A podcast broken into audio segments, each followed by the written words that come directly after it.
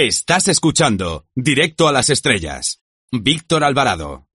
Nuestro invitado de hoy podría considerarse como un humanista capaz de pintar un cuadro, escribir una columna de prensa o publicar un libro, como en este caso JC El sueño de Dios, de la editorial Homo Legends. Damos la bienvenida a Miguel Aranguren. Buenas tardes. Buenas tardes, ¿cómo estáis? Antes de centrarnos en el libro en cuestión, nos gustaría que nos hablases de dos libros que hicieron que me fijara en tu obra. ¿De qué se trataba La hija del ministro y La sangre del pelícano? Bueno, son dos novelas bien diferentes, ¿no? Por ir un poco en orden cronológico. La primera fue La sangre del pelícano y bueno, pues eh, la, es la primera vez que trato una, una novela o que trabajo una novela con un formato de thriller. Eh, fue una, una pequeña diversión, además de un reto, ¿no? Y con esta novela yo lo que procuraba contar era una batalla decisiva en el mundo de hoy entre el bien y el mal. Entendido el bien como, eh, bueno, pues la, la, la, Iglesia, en la Iglesia eh, que, que subsiste a través de los siglos en, en un mundo muy cambiante y el mal pues como una representación de todos los tics eh, llevados a un punto de paroxismo de la sociedad occidental que, conocemos y vivimos. Y en el caso de la hija del ministro, pues se trata de una novela histórica y a la vez romántica que cuenta una historia de amor entre una hija, entre la hija de un ministro de Alfonso XIII y un muchacho en la época en la que España vive pues seguramente su época más convulsa, eh, que es la guerra civil, en la que, eh, te iba a decir hermanos contra hermanos, que es como se suele comentar, pero no es así, sino eh, vecinos contra vecinos, se enfrentan de una manera terrorífica y, poniendo en marcha, pues, formas para acabar con el de al lado que realmente sobrecogen porque lo tenemos muy cerquita y todos nosotros tenemos, estoy convencido, algún familiar algún antepasado no demasiado lejano, pues que, que, fue, si no testigo, pues a lo mejor fue incluso protagonista de, de aquel tiempo, ¿no? Sí. Si nos centramos en el libro en cuestión, JC, El sueño de Dios, tengo entendido que has tardado siete años en escribirlo, lo que recuerda de algún modo al sufrimiento de Tolkien para escribir El Señor de los Anillos. Dos obras. comparación. Sí. Son dos obras de corte trascendente. Ha sido, ha sido, ha sido mucho tiempo, sí. Eh, porque bueno yo no, a priori no me lo podía ni imaginar que me iba a recurrir me iba a requerir tanto tiempo.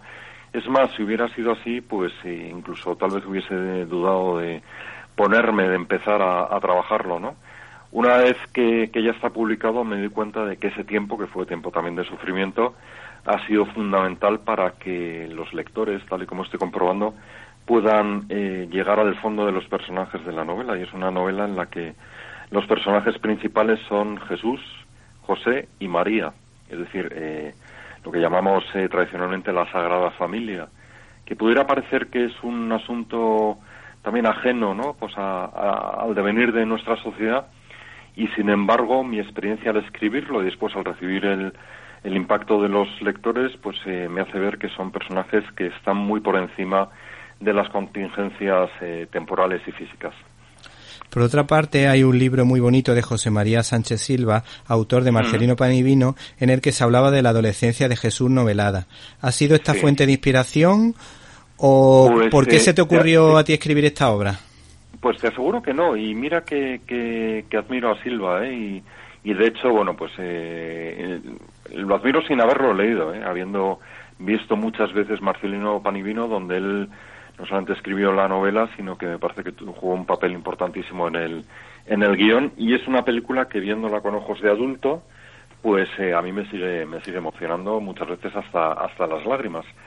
Eh, sin embargo, esta novela nace un poco en respuesta a una serie de circunstancias propias de, de, nuestro tiempo, ¿no? Es decir, eh, yo soy padre, mis hijos viven en una sociedad descristianizada, eh, los jóvenes crecen sin referencias, sin Dios, sin referencias, eh, por supuesto, cristianas, a pesar de que son el motor de nuestra cultura. Entran en una iglesia, por ejemplo, ¿no?